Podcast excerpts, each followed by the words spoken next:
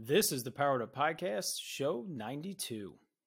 There is always at least one student that, regardless of your energy, is just happy to be around you.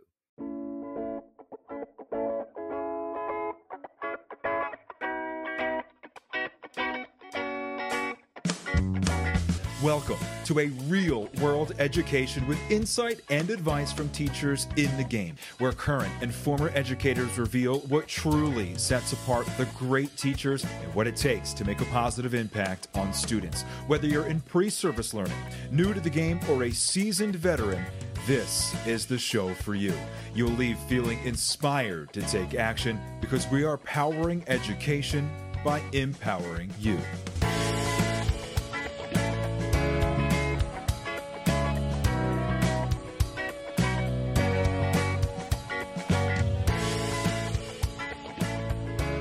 What's going on, everyone? This is Ken Erman, host of the Powered Up Podcast, and I'm here with my co host, Mr. Matt. A performance is never too big for him, Rogers. Matt, my friend, how you doing, man? I'm doing great. How are you, Ken? Good. We never talk about sports, but we're both Philadelphia fans. Eagles are 4 0. Phillies just clinched the playoffs. So exciting times here for the Philadelphia sports fans. We had a great podcast tonight uh, with an avid sports fan and, and coach as well uh, that he, he was sharing with me before the podcast. Um, but great conversation tonight with a teacher who is clearly just super, super, super passionate. And that's that's what was invigorating for me. I, I would totally agree, and I think that um, what I left that conversation feeling is, you know, being interested in being a teacher is a or curious to be a teacher or you know looking to reinvent or just loving your job um, the last few years have been really difficult. To so to, to be in a conversation that you're you're listening to someone just proclaim their love for the opportunity to be a teacher something that i think we get to have that conversation with frequently other educators but especially this conversation it's addicting. Like i am very excited and and grateful for what I chose to do for my life um, to hopefully you know make a difference in kids' lives. And um, I think you hear from you know the opening line his his enjoyment of what he gets to do, and and he doesn't take it for granted. Yeah, you know, we spend a lot of time talking about relationships, talking about strategies to build them, the value that he's seen from it. And, you know, like I, I just said a, a minute ago, it was so genuine he was so genuinely passionate about it. He genuinely wants to be a great teacher. He genuinely wants to make a difference in the lives of his students. It was just it was just a really positive conversation overall and something that I think every teacher is going to be able to connect with, evaluate the way that they are forming relationships, uh, reinforce the way they're doing so and feel good about forming those relationships as, as well as some instructional conversation in the in the same realm. Ken, can I ask you a question real quick before we launch in the interview? Yeah. Uh, one of the things that I love, and we'll hear about his experience of using TikTok, is he uses his own creations and you know his own activities, whether it's dressing up, cre- recording these videos. You know, it's it's all a part of that performance as a teacher. And I find myself doing the same thing. Like I used to wear roller skates at school, dress up in silly outfits, you know, we would do crazy things in our classroom. It never cost me anything, really. And the kids benefited so much more from those style experiences than my wife. I love her very much. She goes to the dollar store, you know, almost on a weekly basis to just build that prize bin of, you know, realistically kind of junk. Hopefully no one takes offense, offense to that. What would you do? And and you know, you being in your classroom now, do you feel like your way of reinforcing beyond just creating great experiences were added experiences you know opportunities to you know make fun of yourself or you know put yourself in silly situations? Or were you more that prize bucket style teacher uh, and would you change anything if you were to go in the classroom now Great question. So for the most part, I was not that prize bucket teacher. I had my my economy system that I've talked about on the show before, where the students had jobs and I had managers who created the schedules and the accountant who paid them electronically. And I would do an auction before Christmas break and at the end of the year. And that was like that prize bucket feel, but that's what they save their money to try to, to get stuff there. But I did not have a weekly or a daily or any type of prize bucket other than those two auctions for the entire year. So I don't really think I would fall under the prize bucket category. As far as creating that buy in and that engagement, uh, I think it was in the way that lessons were delivered in my class. Uh, if you're a loyal listener or you've heard pretty much any other th- any other show, it always comes up about me having a student centered approach and small group instruction and and really empowering my kids. But even when I think about my whole group lessons and those experiences, I wasn't dressing up. I wasn't acting ridiculous, but I would try to come up with, um, I don't know about ridiculous, but uh, very memorable experiences. So I did a lot of kinesthetic instruction where we did battle simulations or we did uh, evolution simulations. I can remember a lesson where I had a number line displayed across the entire back of my room, and it went from zero to four. And it was my introduction to mixed numbers and improper fractions and just regular fractions. And I gave each kid a number and they had to figure out where they thought it fit on the number line. And I was literally walking back and forth on the counter, across tables, across desks to like clothespin these numbers up. And we would have discussion because they would have to fit it in after more kids' numbers got up there. So just different things like that, where I was trying to create those memorable experiences for students, even in my flipped lessons, um, just trying to make them a little bit silly, a little bit fun on my lesson where I introduced mean, median, mode, range, those types of things. I actually recorded me reciting the definition of a median from a highway median. Uh, where I was literally standing between the two lanes, and my wife had to come out with me and film it with me. And uh, just recently, there was a, a Facebook post from our school district around. I don't we haven't had Teacher Appreciation Day. I don't know what it was for, but it was something about like give a shout out to a teacher. And a parent said he wasn't my teacher, but he was my child's teacher. But the median lesson of him standing in the middle of the highway was a lesson that I'll never forget. So it was a parent that that saw the lesson from while her child was watching it and so, you know, it just it was kind of funny. I mean, that was like 8 years ago that it that her child was in my class. So just things like that. You know, I I was not compared to you and Matt. So there is another Matt coming on. Um, dressing up and and dancing and that's I'm not comfortable doing that. Um, so but in the same realm trying to create those experiences. I was just interesting because you'll hear a little bit later in the interview with second Matt um, he early on, you know, distributed candy and g- gave away, and it turned into, um, you know, things kids actually earn and and want to have, and it's the lasting memories that last a lot longer than Jolly Rancher. So I was just interested for you to highlight that one more time before we get into the interview. Yeah, absolutely. So without any more delay, let's hear from our Teach Better Network and then bring Matthew Tatur into the Powered Up Podcast. This podcast is a proud member of the Teach Better Podcast Network. Better today, better tomorrow, and the podcast to get you there. You can find out more at teachbetter.com slash podcasts. Now let's get back to the episode. Hi, Matt. Welcome to the Powered Up Podcast. How you doing tonight? Very good. How are you? We are doing great. So let's start things off nice and simple. Please officially introduce yourself. Let us know where you are coming from and just give us an audience an idea and a snapshot of what your career in education has looked like. Sure. My name is Matthew Tatur. I am I live on uh, the Jersey Shore, Long Beach Island, around that area. Um, I teach in Galloway Township Public Schools. I teach at the middle school down there. Um, my travels through education has been a very interesting one, to say the least. And what I mean by that is I went to college at Kean University. I actually graduated with a phys ed and health degree. Um, and I went through the whole rigmarole of, you know, two, three years of trying to find a job. And then once I became an aide at the school that I'm at now, I fell in love with classroom teaching. Fell in love and I was like, I really need to get into the classroom. So I actually went back to school and got my history degree. And I have been at the Galloway Middle School for this is now my seventh year.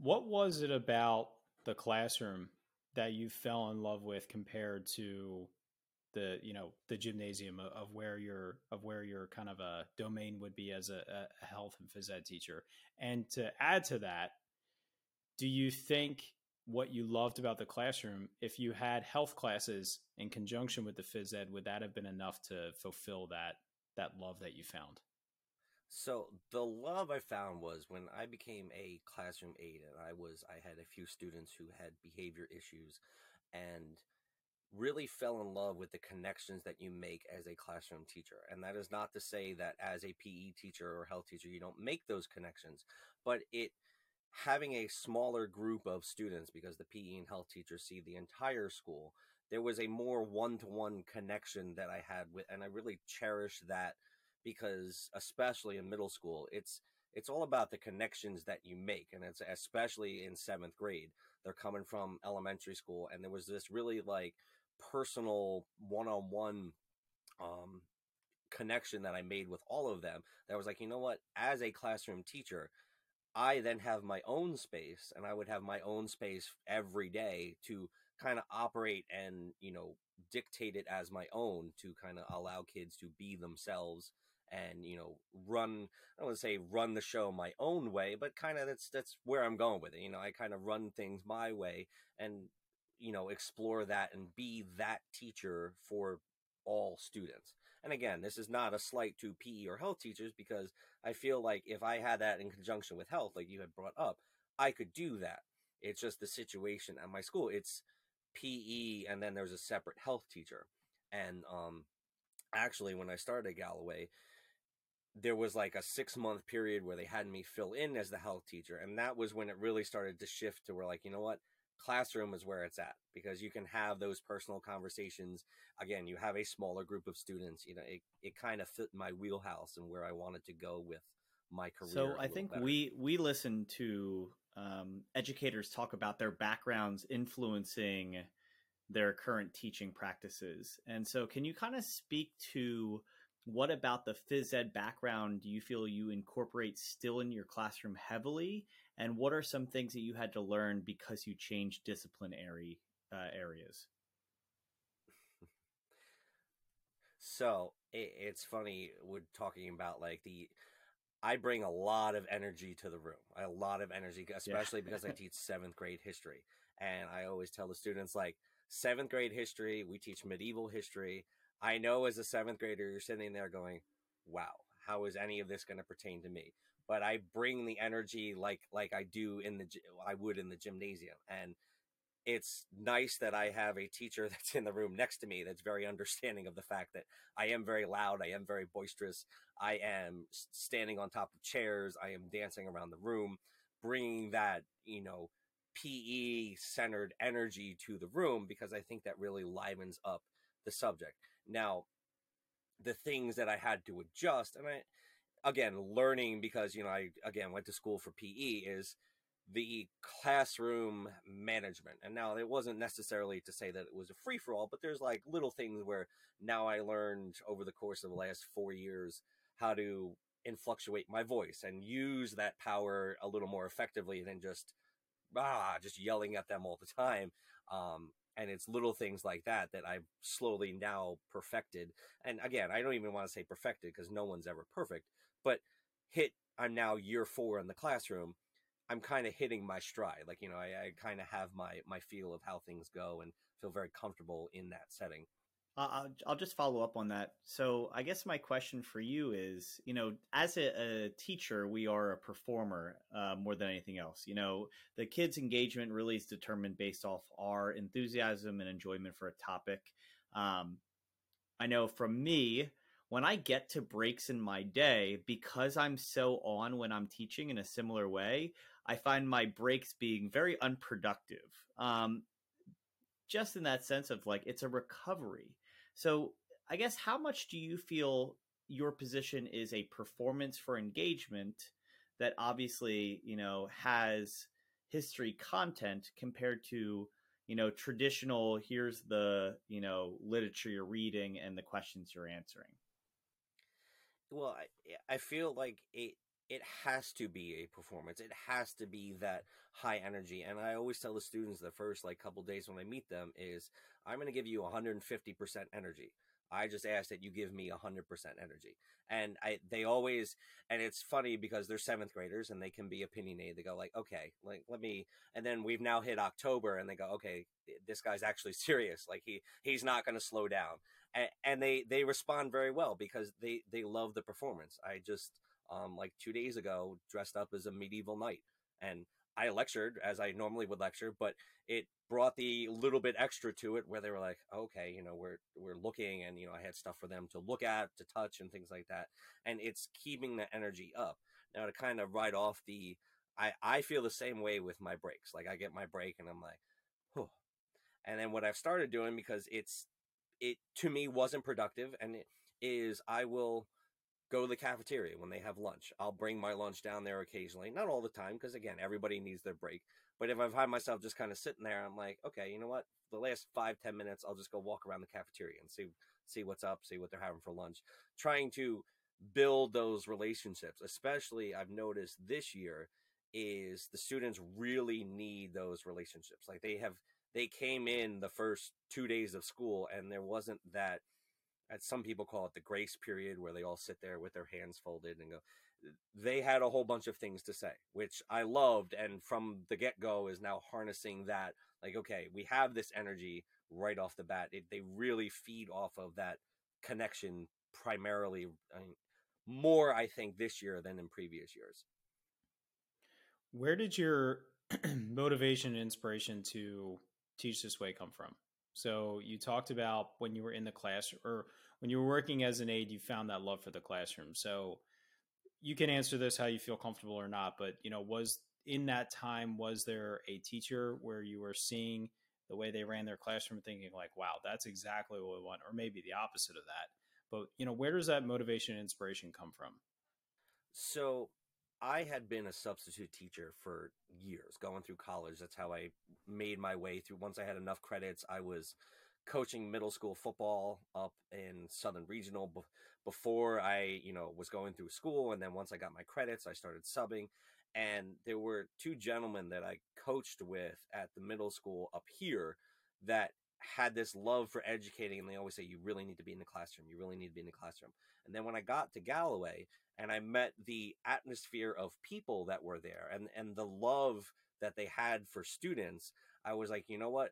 Taking what those two gentlemen said to me and like the the energy that the staff has at the school that I work at, it was infectious. It was like, you know what? You really are making a difference. And you felt like I felt right off the bat, taking everything out of the classroom, just being an adult there for students that need an adult, I felt like I was making a big difference in that respect. And then bringing the education along with it, it kind of went hand in hand. That sounds uh, like a, a unique pass, but you know, one that I feel like we can all kind of relate to. Um, you know that that growth in the building, um, but also you know the advice and and leaning into what these guys you respected, you know, believed for you. I guess what I'm I'm really fascinated by is you're talking about a huge academic switch from phys ed to history. And I guess my, my question for you is if you hadn't been an aide in a phys ed classroom, do you think that you would have been like if you had gotten a contracted position as a teacher and things had been easier in that way, do you feel like you would be, you know, more rooted in the phys ed side or because it's one of those things that once you get started, especially as a contract, it's difficult to back away or make changes. Do you feel like uh, it's obviously a blessing in disguise? It seems like you're doing absolutely what you want to do. Do you feel like you would have found that same discovery and figured out a way to bring your teaching practice to phys ed, or that you were kind of leading towards a change eventually in your career? I it, it's one of those where the when you're sports heavy like I am and you love coaching and things like that, you, you have it in your mind. And I've always had it in my mind since I was in middle school. I want to be a teacher. It was just a, hey, how, how do I get to that point? Because I've had really good teachers as my own, and I'm sure that you two have as well. You, names floating around in my head right now. And going through their classes, I'm like, you know what? I really want to be that person for a student. Mm-hmm. Now, obviously, the goal is multiple students, but I want to be that person. I want to be that person where, you know, years from now, a student comes back and goes, Hey, I'm really glad that I had Mr. Tatur's class or things like that. And I feel like this is what I was meant to do. And if it ended up that I was in a phys ed situation, I would still be this person. It's just now I am, I am planted my feet in a history classroom and therefore hey this this is my this is my practice this is my uh my material let's let's rock and roll it let's let's do it So to flip that question the other way around, if you decide next year and in five years you're going to exercise that degree that you have teaching phys ed, how would you approach teaching a phys ed class differently than you think you would have if you had gone right into it because of your experience as a classroom teacher? I- think it becomes the the emotional connections. It's the really leaning into because um my district is very diverse. Uh, all of the students come from a very very diverse background and knowing that connections come first and it, it's always about the connections that come first and having that mindset is how i would approach it regardless of what setting i was in um because like I, I have grown to I've gone into it with the hey, I need to make these connections because there are, like I said, teachers in my past that made those connections, and there was teachers that were not. And you know, it's people make connections in different ways. Um, but knowing what I know now and seeing how much that affects students, having an adult who is just an adult for them, whatever that may be, that would be my approach differently. And it's funny you bring that up because my principal, um, about two or three weeks ago, there was an opening in PE, and she was like, "You you sure?" And I was like, "No, I I'm I'm in my classroom. I'm in my in my home. I'm I'm I'm good." So, hearing about your classroom and really the experience that you you prioritize what it is about teaching and and really modern day teaching, which is relationship building, trust between students, and um, uh, in your uh, you shared a message about um, uh, how the idea of you know if you can get the kids hooked, then they follow much more easily and obviously you're talking about being engaging you know putting on a performance bringing in the materials letting them touch and feel and experience history in a way that's engaging and enjoyable.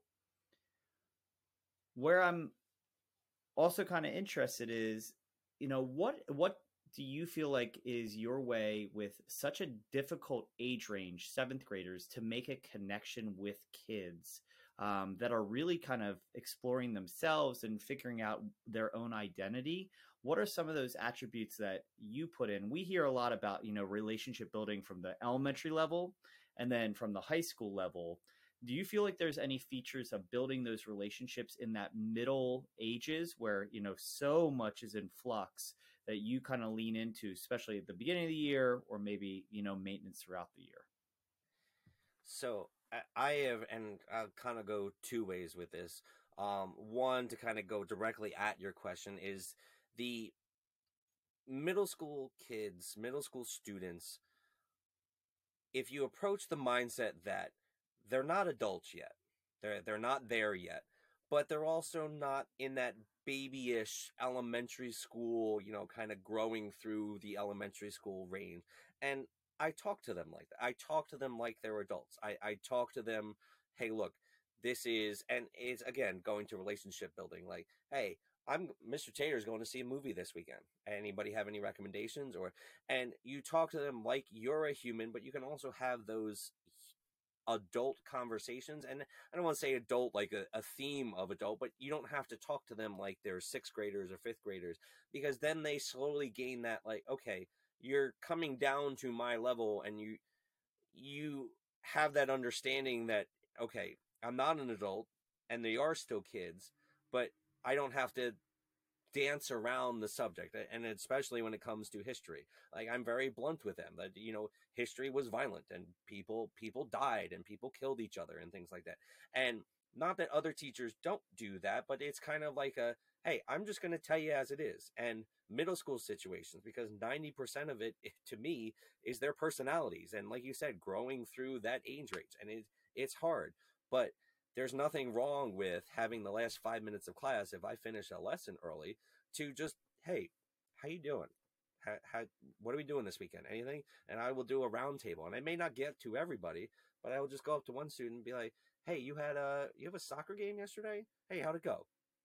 And there's there's nothing wrong with it because it's just that slow bridge of everything. And my goal, really, and this kind of goes with every day, is I try to have a conversation with every student every day. And it could be as simple as a hello down the hallway. And it may not be a direct hello to the student, but hey, I'm saying hello, hallway, hello, team B, because that's a team that we're on, and kind of letting every student know I know that you're here and I appreciate that you're here. And it, it goes very far when it comes to middle school students because again they're very opinionated and they want to be adults. They they want to push through that we're not babies anymore. And you can give them a little bit but then you can also talk and guide you still can guide them through. And my whole thing is they're not freshmen like they're not high school because i always feel like middle school seventh and eighth grade they're old enough to have those conversations but they're young enough where you could still kind of guide them into being the person that you know they they can kind of guide themselves into a more positive way now another thing and it's kind of i, I think this is where i um, poked in here was TikTok. TikTok has been a saving grace for me when it comes to relationships. I started my TikTok about two years ago, right when that year of COVID, where halfway through the year it cut off and the kids left, and and our district had like a dance competition. So I'm like, you know what? I'll start a TikTok, and I would post stupid dance videos and things like that, and that meant the world to the middle schoolers. I had students that came in this year that knew more about me right off the bat than I did about them. And they were like, oh my gosh, I have Mr. Tatur as a teacher. Oh, I've seen your TikToks and things like that. And it's that I I've come down to your level. I, I know what that is, and it's kind of like that, oh wow, okay. You know, he's he's not 107 years old. He he knows these things. You know, we today in class we talked about video games and they were shocked that I knew what a Nintendo Switch was. And I told them, oh, here's the games that I played on Nintendo Switch. And it's like those little things. And I don't like to put research into it, but if I have an extra two or three minutes, I'll go, hey, what was the popular show they were talking about? Let me see what it's about. And have that, you know, two second conversation or, hey, you can't wait for the season finale on Sunday. I may not know anything about the show, but to a middle school student, that's like, oh, wow, wow, he actually, you know, and they may, that may be the end of the conversation, but it, it kind of gives that, hey, I am a person too outside of the classroom, and we all have outside of the classroom issues, and it's okay. You know, it's okay, you know, to have things going on, but I want to know. And that's kind of where I go when it comes to relationships and things like that.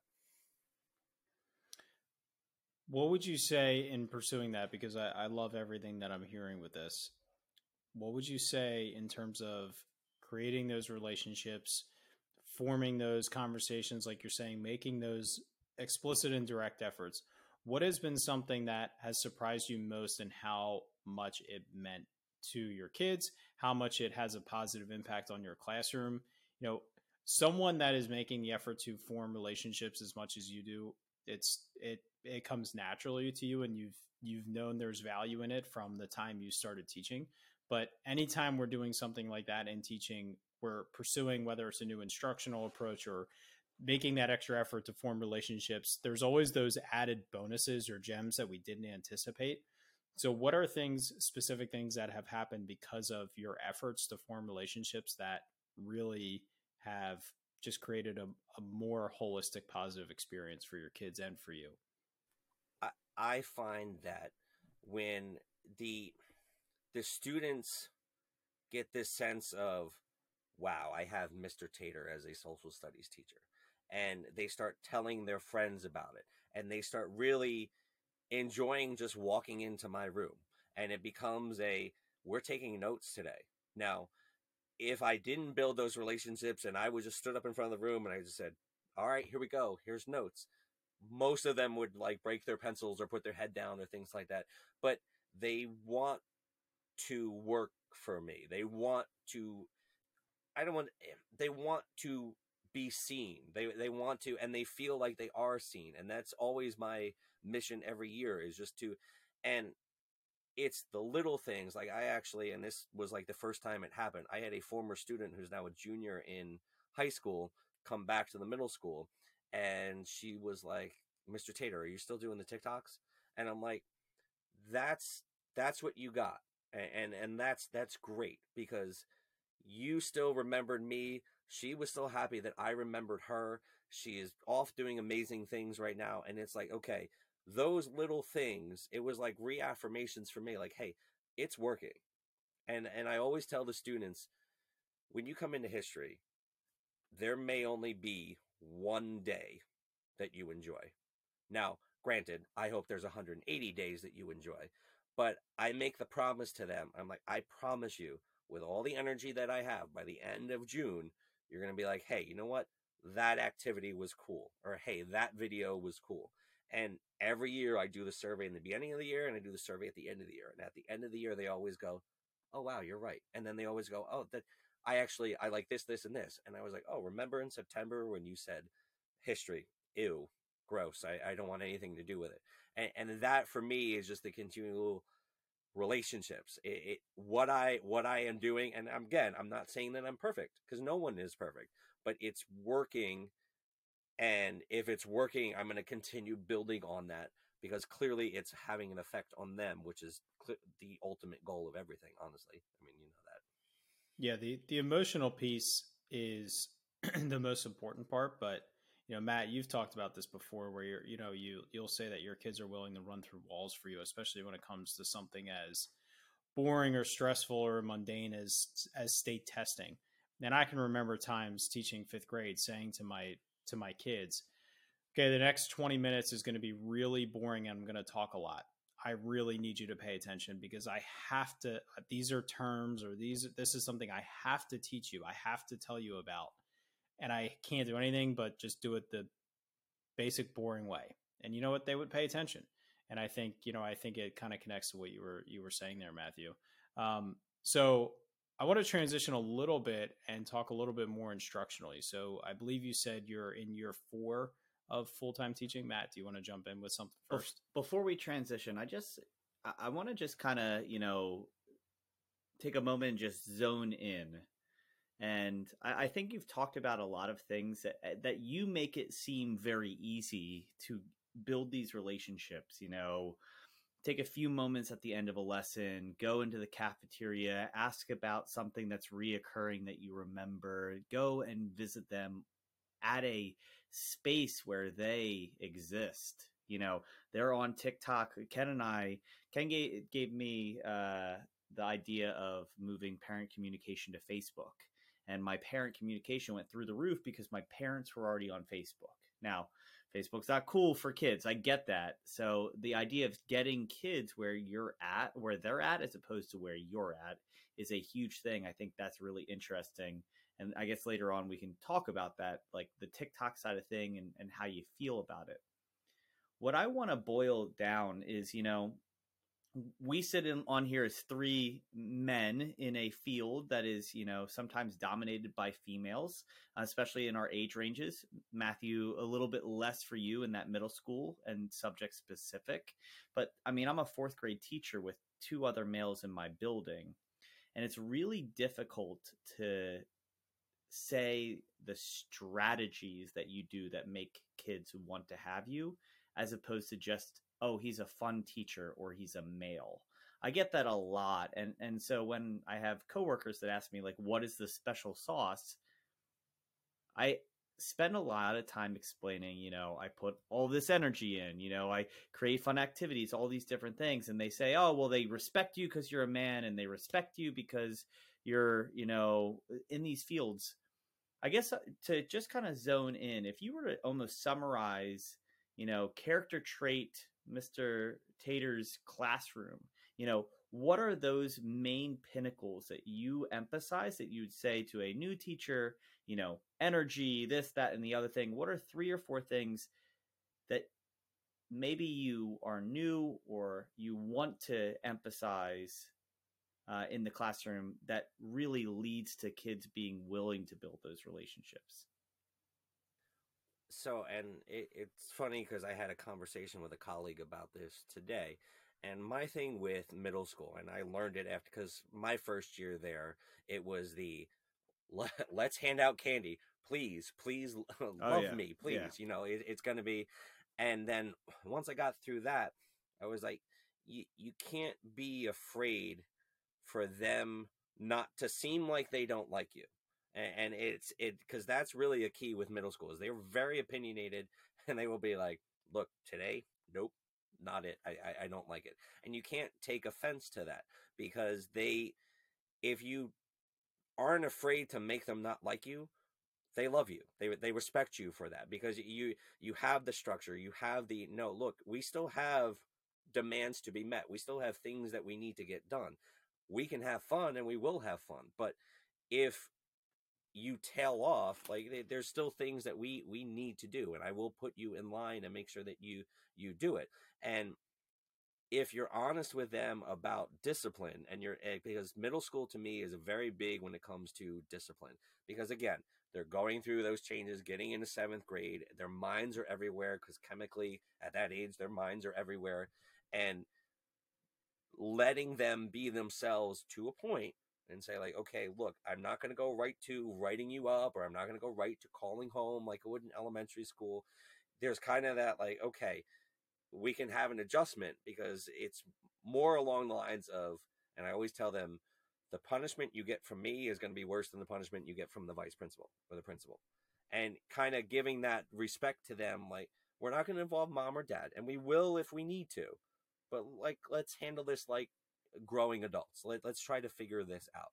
And I found that that really, as an overall encompassing idea, just letting them explore the space as young adults and you're there to facilitate it guides you into these relationship building um, scenarios and situations. I would love to highlight right there. That is one of the things that I feel like us as educators feel conflicted about. You know, the give and take of things like consequences and the that nature that we get permission because i feel like a lot of us feel like you know I, I, have a poster on my wall. What are minor offenses? What do i need to do if there's a minor offense? What are major offenses? What do i have to do in major offenses? And so it's kind of uh, conflicting to say hey you know i had a minor offense that really didn't change anything I'm going to, you know, give grace in that realm, you know, whatever the circumstances it is, to, you know, use that to, you know, you have to restore a relationship too. And so you having that conversation, restoring that relationship with the kid and saying, I'm going to act like that didn't happen as long as it doesn't happen again type situation is really a leverage point in behavior management that we don't talk enough about because we talk about you know pure. I wrote it up i recorded it i have it there and documented documented. You know it doesn't matter because at the end of the day if you do it so rigidly they're going to do it again you know five minutes later. Um, and so i think that the truth that you're saying is is not only a middle school thing. You know maybe the content mm. is a little bit different yeah. and that grace is a yeah. little different. And i think the way that you facilitate the conversation on an individual basis, like you were saying, Matt, is so important. I can, I, when you, Matt, our guest, Matt, Matt Tatur, when you said about, um, you know, I, you're going to get in more trouble with me than you are with the assistant principal or principal. It brought me back to times where I can remember a student that had, you know, done something uh, against the school rules multiple times, kind of a that repeat offender kid that I had really been trying to mentor and coach and it, it got to the point where because it involved other students or whatever the case was, I you know I said to him, "You have to go to the principal's office. Like this is beyond Mr. Ehrman at this point." And I would call the principal, give him a heads up, give him the backstory, and say, "Don't suspend him, but tell him that he would have been suspended, except I vouched for him. Or sometimes the principal would call me on the way back and say, Hey, just so you know, I acted like you talked me out of suspending him. So that kind of that situation where we knew the kid, we knew the situation, and we would kind of play that good cop bad cop thing where he this we wanted the student to feel as though I was going on an extra limb to to prevent that student from being suspended when he clearly violated the rules. And the principle is that black and white you know you violate the rules here's your punishment.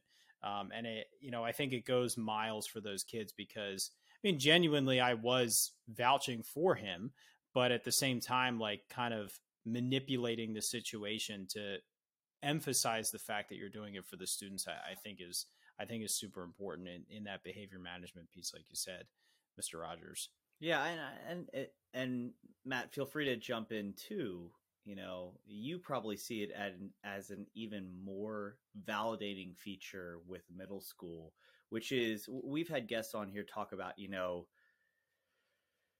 education for kids is a free opportunity for them to push boundaries and figure out what is acceptable and what's not. And so we having those conversations and making it not black and white, but also understanding the context of those decisions is where the learning comes in from the behavior side. And so when kids literally cannot handle their, you know, extremities down to, you know, the words they're saying because they've got conflict in different areas or all those features like what is that grace in your perspective? And and how do you manage that? Because you know me coming up to your room probably wouldn't deal with it as well as uh, what you're accustomed to. So when it when it comes to and it's always those first couple days where you, where you draw the fine line like we we can have fun we're going to work and we're going to make sure that we respect each other. And it, in the area to which I teach, which again is very diverse and they all come from very, very different backgrounds, there is going to be things that words that slip in class that should not slip in class. And the first time it's the at the end of class go, hey, look, we're not using that language in class. Let's make sure we don't happen again.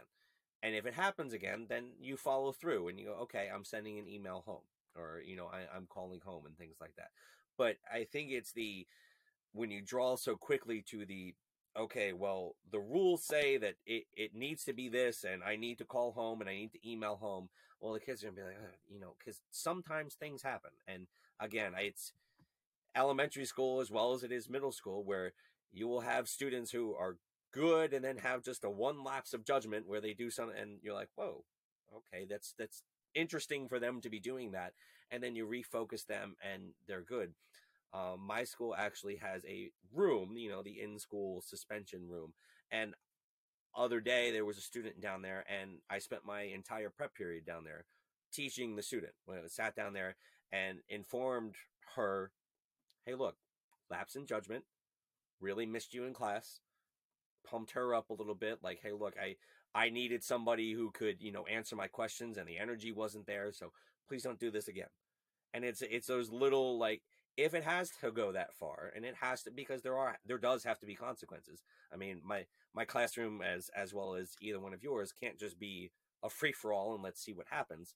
Um, but you draw those fine lines and you let them know that, Hey, if you did mess up, please don't do it again. But if it does go that far and you do mess up, I don't dislike you. I, I, I this is not a, a personal thing. It's okay. Just please don't do it again. And I always try to supplement it, like I said, with a positive. Like, hey, look, I can't tell everybody you're my favorite student, but if you're not in the room, this this happened. And then middle schoolers, uh, because again, I'm speaking from experience, go like, oh, okay. And it's just those little tidbits that you leave them with. So when they're back from whatever punishment they may have had to get, they still have that same energy like okay you know let's let's get back into the the swing of things. Yeah i think that that makes a, a ton of sense and i think that that restoring the relationship is really important too. And, and if you're like me you know when i call the principal and say i, I need backup like they they know that's a big deal and the kids recognize that you know you've crossed a barrier if we can't handle it within our own you know four walls of this classroom because we handle a lot I know another strategy that I use. I don't know Uh, Ken, uh, in your case, you know, pulling a kid into the hallway is a very classic thing that we do in elementary school. I'm sure you use that in middle school too. But I rarely talk about the incident when we're in the hallway. You know, I'll call them out, you know, directly with like a firm aspect and not a to the point of you getting the oohs and the ahs from the rest of the class. But we go out and we just talk about general stuff. And then I let them admit what they felt they're out there for and then we kind of talk about was that you know along our school rules or our classroom rules or our expectations was that being helpful they usually pretty quickly acknowledge why or you know the cause of it because sometimes there's cause that's distracting them or or you know causing real challenge and i often do this again, this is just my strategy. I often say that I, I'm going to walk in and I'm going to act really mad at you as if I really like laid down the hammer on you. And it's that like joking back and forth that they they know that the perception of what they went in the hallway for and what actually happened in that conversation was different but they uh, they get that game behind it you know we're puppet masters in a way of of managing that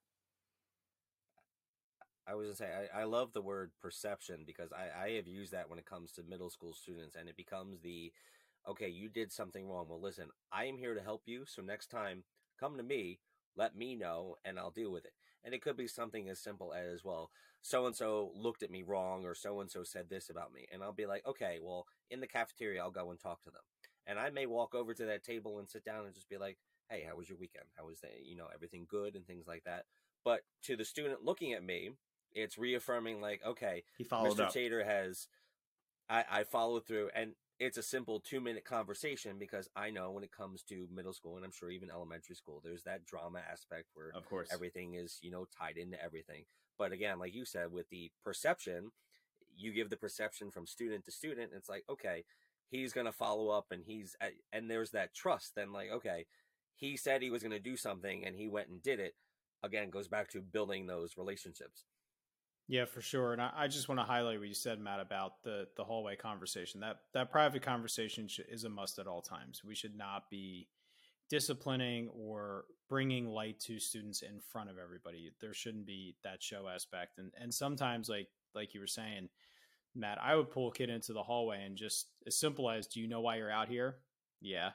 Is there anything that I need to know about? Something going on at home? Are you upset about something? Like, is there is there a reason that I should be sympathetic with you right now as to why you are doing this, or are you just were you just not thinking? And then that way, I'm one, I'm recognizing that you know is there something going on at home so if there is then that's going to be the focus of my conversation not what they were doing acting out whatever whatever the behavior was or it's saying like yeah i'm i'm not doing what i'm supposed to sorry i'll, I'll get right back to it and then that could be the end of the end of the conversation so I want to I want to shift this a little bit towards uh, an instructional side. So I think you said you're in about year four of full time teaching with with history. So in the question I asked, you can't use the word relationships and you can't use the word energy. I'm not devaluing either of those; those are incredibly important. But as you're in year four, you're you're kind of getting the hang of things instructionally. Everything's not new year four, year five is where we can really start to hit some hit some new strides instructionally. So, what are you working on? What are you focused on in year four instructionally that you want to improve in your craft? A new teaching philosophy or strategy that you're going to try this year or you have tried a little bit just you know where where are you taking your next steps in your career from an instructional standpoint so there, there's two things I, I am trying at this point. And the first one is I'm trying to take the lessons that are lively with videos and pictures and things like that and spend less time with the videos and more time with them immersing themselves in the material itself.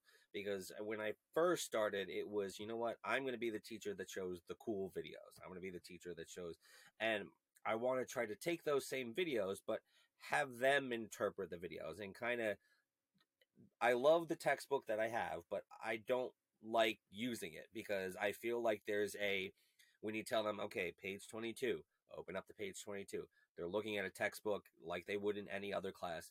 I want to try to be real with them and be like, you know what, today, close the book, put the book away. We're we're gonna try something different, or we're gonna listen to I I'm gonna try a podcast.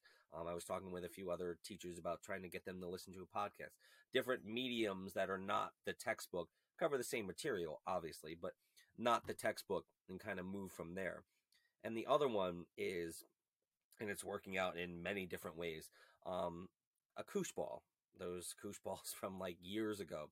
I got a few of them, and I carry it when I lecture and I carry it and I do it for two things. One is it's become a very popular fidget for some students, and I will throw it to them and I'll be like, all right, you have to answer a question and then you can use it. And they will say, hey, I learned this. Um, and then we also, are, I'm starting a thing with a what did you learn? And again, that whole idea of immersing them in some sort of material. And I'm like, okay, here is your grade for today. Everybody stand up. Here's the koosh ball. Throw it to somebody. What'd you learn? And just and just bounce back and forth. And because there's that physical aspect again kind of bringing in that PE thing again and the middle school who they have energy and need to need to use it um but they're focused on that okay I want to throw that I want to play catch with my friends I got to answer a question. And it's a trial and error basis but I'm really trying to and I think part of it was and you know it's the word that no one wants to hear is covid um when they became so technology based and they were so immersed in technology that I almost found when they came out of and we're we're kind of in a year that's as close to you know the taboo word of normal that they like doing out of the box things. They like leaving the classroom and walking through the hallways or they like looking at pictures or things like that that's not a computer screen. So I'm trying to find that balance of how can we still use all of these cool things that are technology, but also bring more physical, you know, movement type of things into um, the overall curriculum this year. And worst case scenario, it's very soft. And so if you need to throw it at somebody to get their attention or hit them with it because they're not paying attention, then you That's have that, not you have condoned. in your back pocket I, as well. I mean, I, I may have done the old like fake, like, oh, and then they go, oh, and I'm like, all right. Some of the some of the kooshes don't they have like a little a little loop where you can loop it around your finger so when you Yes, throw it, it yes. yeah. Yeah. Um, all right, so we have not done this in a while, but I feel like we are se- segueing into this perfectly. So I actually do want to jump into our segment known as the lesson lens, where we get to dive deep into one specific unit or one specific lesson that you do in your classroom. So Matt and I have some prepared questions. So uh, take the conversation as you see fit, but try to just kind of answer the question that we're asking because um, well, it'll it'll guide the conversation in that way. So, question number one: Are you going to share with us a unit overview, a long term project, or a single lesson? Um, it'll be a lesson, but I also go into like a topic. We'll talk about the Black Plague. I, I really enjoy the Black Plague. Perfect. Perfect. So this obviously is seventh grade history. Uh, is there a specific time of year that you teach this lesson? I try to, as fitting as it is, teach it around Halloween. It always seems to fall, and I try to put my pacing so it's somewhere around the end of October, spooky season. Again, kind of the environment of around Right. it fits everything. So, what what are the objectives for the lesson? So the the idea behind it is that they are exploring the plague itself because they come into seventh grade and they know a basis of it. Everybody kind of knows like, ooh, the Black Plague and things like that. And the idea is they're gonna trace it from where it started and how it ended, and through the whole top to bottom, what happened. Not just a hey, it was a disease that killed a lot of people. Well, what happened? Where did it come from? Why was everything okay in Europe? And then it just wasn't okay and it was total complete chaos how did it go from good to not good So in in this lesson, what would you say are students actively doing throughout the lesson? What are their responsibilities? How are they participating? so what happens is it's it's what i like to call a history mystery and i have i believe there's like nine different evidence that i hang around the room and this is like a um, poster about help wanted poster for doctors. There's all kinds of things that people would have seen back then, or what we would interpret people would have seen back then. And they go in small groups and they look at it and they interpret it. They read it and go, okay, the objective is where the plague come from. That's they form a hypothesis. What do they think happened? Looking at this evidence, okay, take these pieces of evidence and try to connect where, okay, this is what I thought. Well, let's circulate around and see different aspects, pieces of literature, pictures, things like that. Did the Black Plague come from where I thought it came from? And if it did, great. Here, give me some supporting evidence as to why. If it didn't, okay, you can change your theory because it becomes like an open theory and then provide me evidence like, okay, I thought it was this, but now I think it's actually this, and here's why. That's really cool. So, what while the students are investigating, what is your role to ensure their success? So, I dress up like a plague doctor. I I circulate the room as a plague doctor, and I facilitate the conversations if I notice that a group is having an issue with interpreting the literature, or if it's one of those things where I notice that maybe one or two groups or, you know, not everybody's kind of moving around, I'll take one of them and I'll be like, hey, everybody, let's all look at A. You can stay where you are, but I, I'm going to explain to you A and try to get the, hey, look, it's, it's not as hard as you're taking it, or this can be fun. We, we can look at it. It doesn't have to be, um, as rigorous as it is, but I'm kind of just facilitating those conversations. And then every, I think I give them like three or four minutes, circulate hey, let's go to the next piece of evidence and take a look and go from there. And I will overhear and be like, not really assess them on it, but what conversations are they having? Are they going, oh, hey, what are you doing this weekend? Right? If I notice too much of that, I will close it off. And like I said, we will highlight certain pieces and be like, okay, let's go back to it. I think that's awesome. And it's, you know, the the style of learning that I would imagine you bring into your classroom a lot. Um, as you look at this lesson, we always look at reflection and how we could adjust or improve to take it just to that next level. Are there any considerations when looking at this lesson that you would like them to do that e- even bumps it up a little bit higher um, for the next time you teach it? And it's something that I'm looking at this year is okay, make the connection of where it came from. Uh, like why why do you think it came from there? But then as we go through, let's reconnect to the hypothesis that you made during this lesson, during this activity. Like, okay, we've hit this part of the chapter. Well, rats may have brought it. Okay, how do we know based upon what we read? Because you've already looked at evidence, but how do we know based upon what we've read why that could have been a thing? Why did people think it would? And then usually it's the grand reveal where I tell them like, well, no one really knew. Like no one really knew where it where it came from, and it kind of takes them a second. They go, okay, so you were all correct, but I'm looking for you to prove your point. I'm looking for you to kind of you know support your idea because there is a lot of support for many ideas. Um, you just have to look. So I thinking about and tossing around the idea of having them present their hypothesis as a group. Like, okay, if everyone falls under this umbrella, then make a short presentation and we'll do two or three minutes of quick slides. Here, here's what your classmates thought without talking to other people, like whether you're right or you're wrong, and you know, kind of go through that that way. Something interesting to consider with that is uh, with the presentations is leveraging different strategies for it. So depending on how many groups you have, you could do uh, everybody stands up, presents in front of the class. You could leverage technology like Flipgrid, where they have to kind of make a presentation. I do like and then Flipgrid, you yeah. collect it digitally. Then they could watch all of the presentations, and they could even vote on like which one they think had the best the best source of evidence.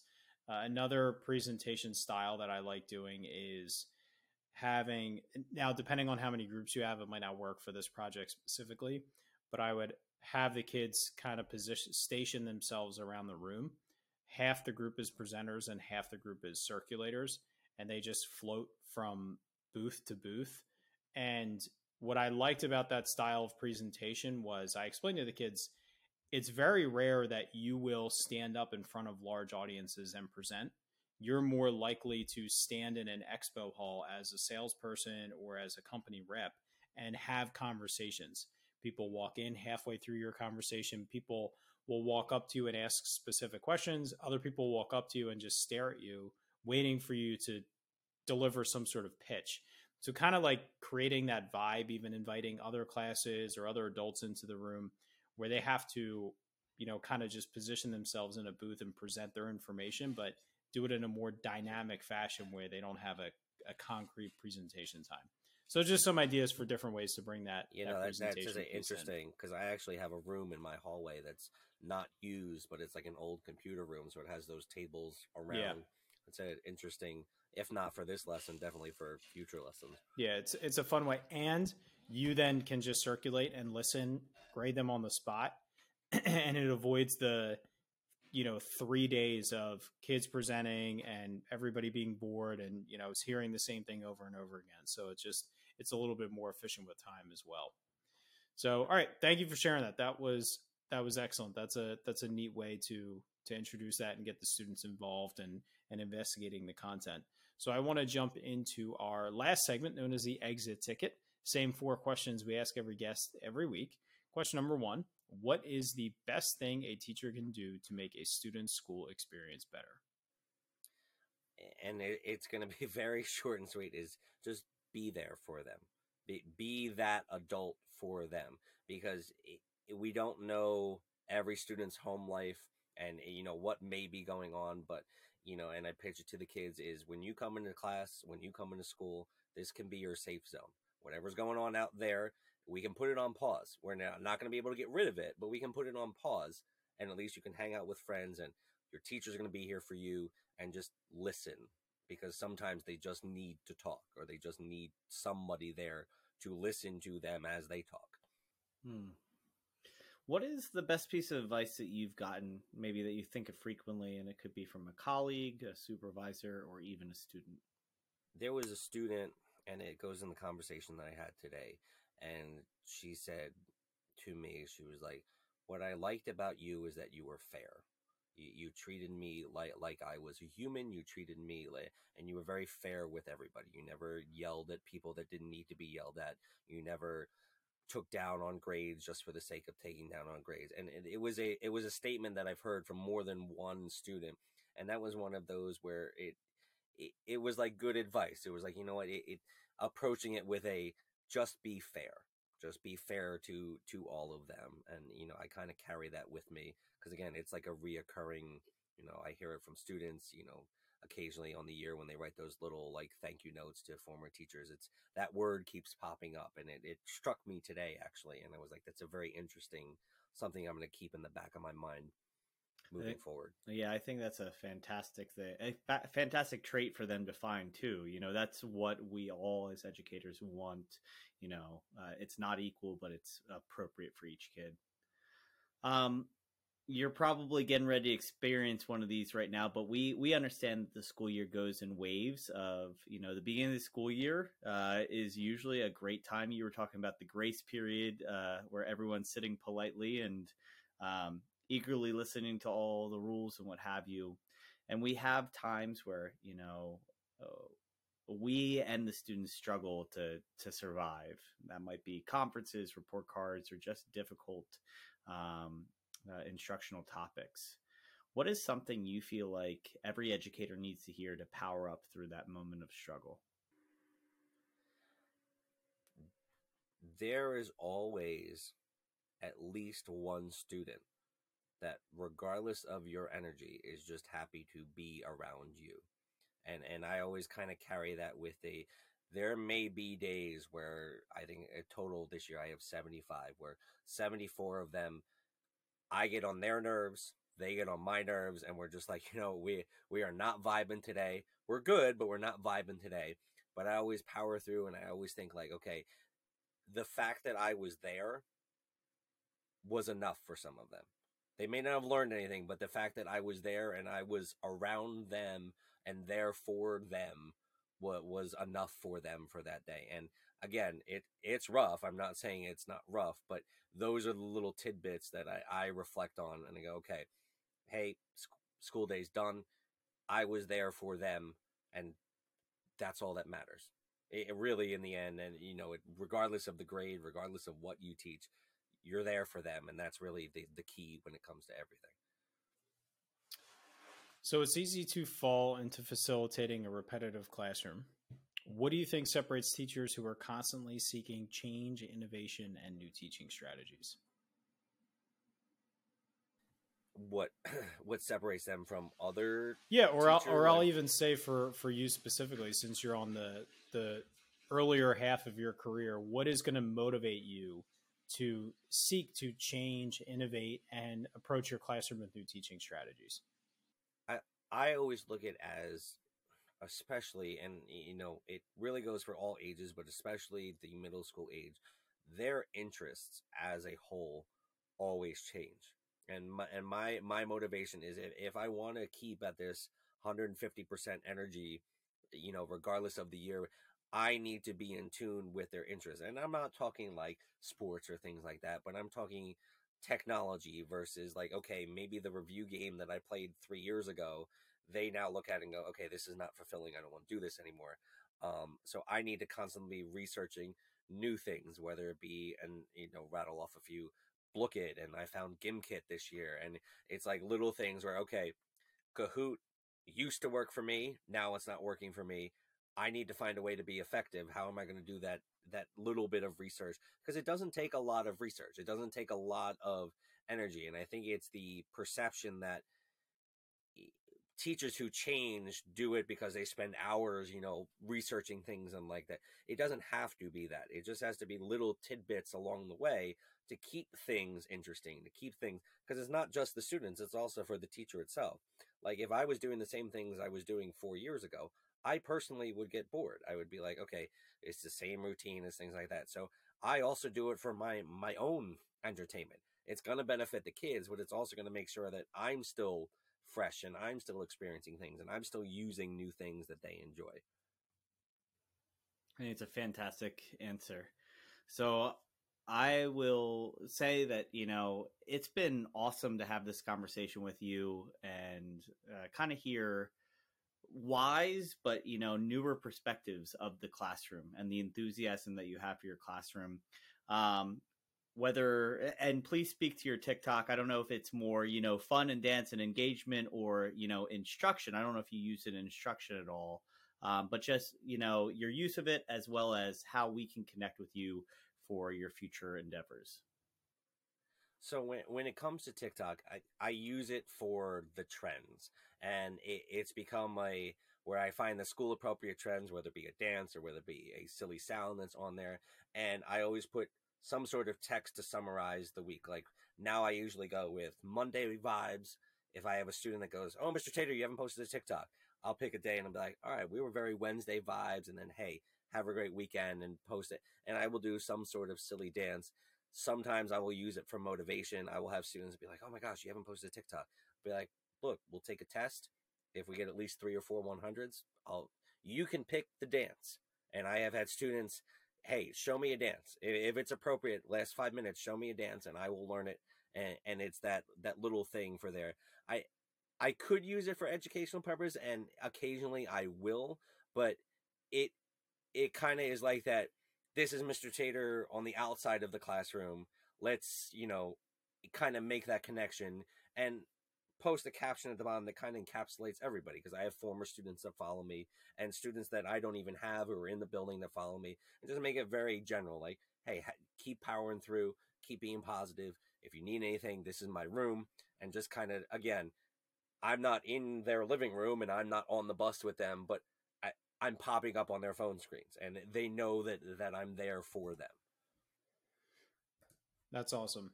And if you want to not only enjoy your awesome TikTok videos, but also maybe follow you a little bit professionally on the outside stuff as well, you can uh, follow Matt on Twitter at at Coach Tatur eighty four. Uh, you do a pretty good job of posting your TikTok videos on there, which is honestly why you're sitting on this podcast now. I saw three or four of them, as I was scrolling through social media, and I said, "All right, if this guy is willing to do this for kids, I need to get him on the podcast, and we need to talk to him and, and connect with him." Um, so uh, you're you're an enjoyable as well as an informative person to follow on Twitter as well. So I would encourage people to to look at you there as well. So Matt, thank, thank you so you. much for joining us. This has been a blast. Um, your students are clearly really lucky to have you. As much as you progress and you change and you innovate and you adapt the way you approach the class instructionally, don't lose sight of your core foundation, which is clearly forming great relationships with the kids and and making every effort to do so. So we will link up to your social media handles as well as anything else from this show on our show notes page, which can be found at powereduup.com slash show 92. Uh, that's where you can find everything. Uh, you can also find a button on that page to leave us a rating and review on Apple Podcasts to help us find more educators and let more teachers hear the amazing stories and ideas that we get to hear on our podcast on a weekly basis with our awesome guests. So, Matt Tatur, thank you very much. Matt Rogers, why don't you take us on out of here? Gentlemen, thank you very much. I appreciate it. All right, as we power down this episode, the other Matt, you have left us feeling powered up. Thank you for what you shared. Uh, everyone, have a great week, and we'll talk to you next time.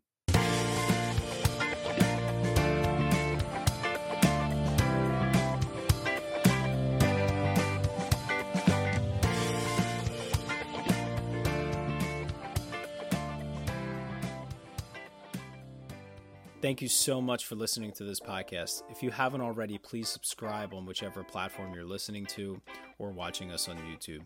Each week, we get to talk to amazing educators who are making a positive impact on the lives of students, their colleagues, administrators, and education as a whole. It's been such a privilege every week to be able to talk to these incredible individuals, learn from them, grow with them, and better myself and all of education through these conversations. If you haven't already, please consider sharing this with a colleague, someone who can benefit and be powered up from the experience of listening to these incredible conversations. Because of Powered Up, we are powering education by empowering you.